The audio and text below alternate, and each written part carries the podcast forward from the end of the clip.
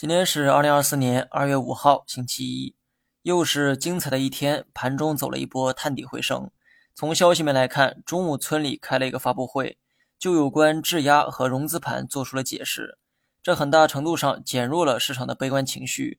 受此影响，午后开盘指数反弹。按照我上周的说法，哈，短期大盘是以不破二六六六点的方式止跌。至于这个短期有多短，我认为三天左右啊较为合适。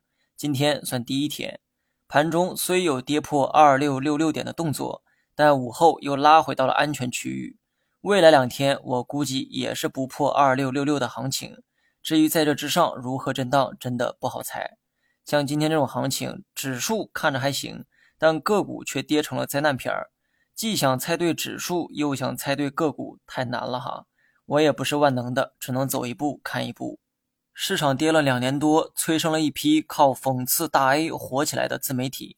这些人呢，没什么职业素养哈。起初只是分享自己的亏钱经历，但到了后来就开始讽刺大 A，开始疯狂带节奏。因为骂大 A 确实能换来更多的关注度。之前我也这么做过哈，效果确实不错。只不过我这个人呢，脸皮比较薄，偶尔调侃一下还行，以此为生可就太恶心人了。市场确实伤了大家的心，但不要因此失去理智。任何时候都要有自主判断的能力，即便是我说的观点，也希望大家能辩证的去看。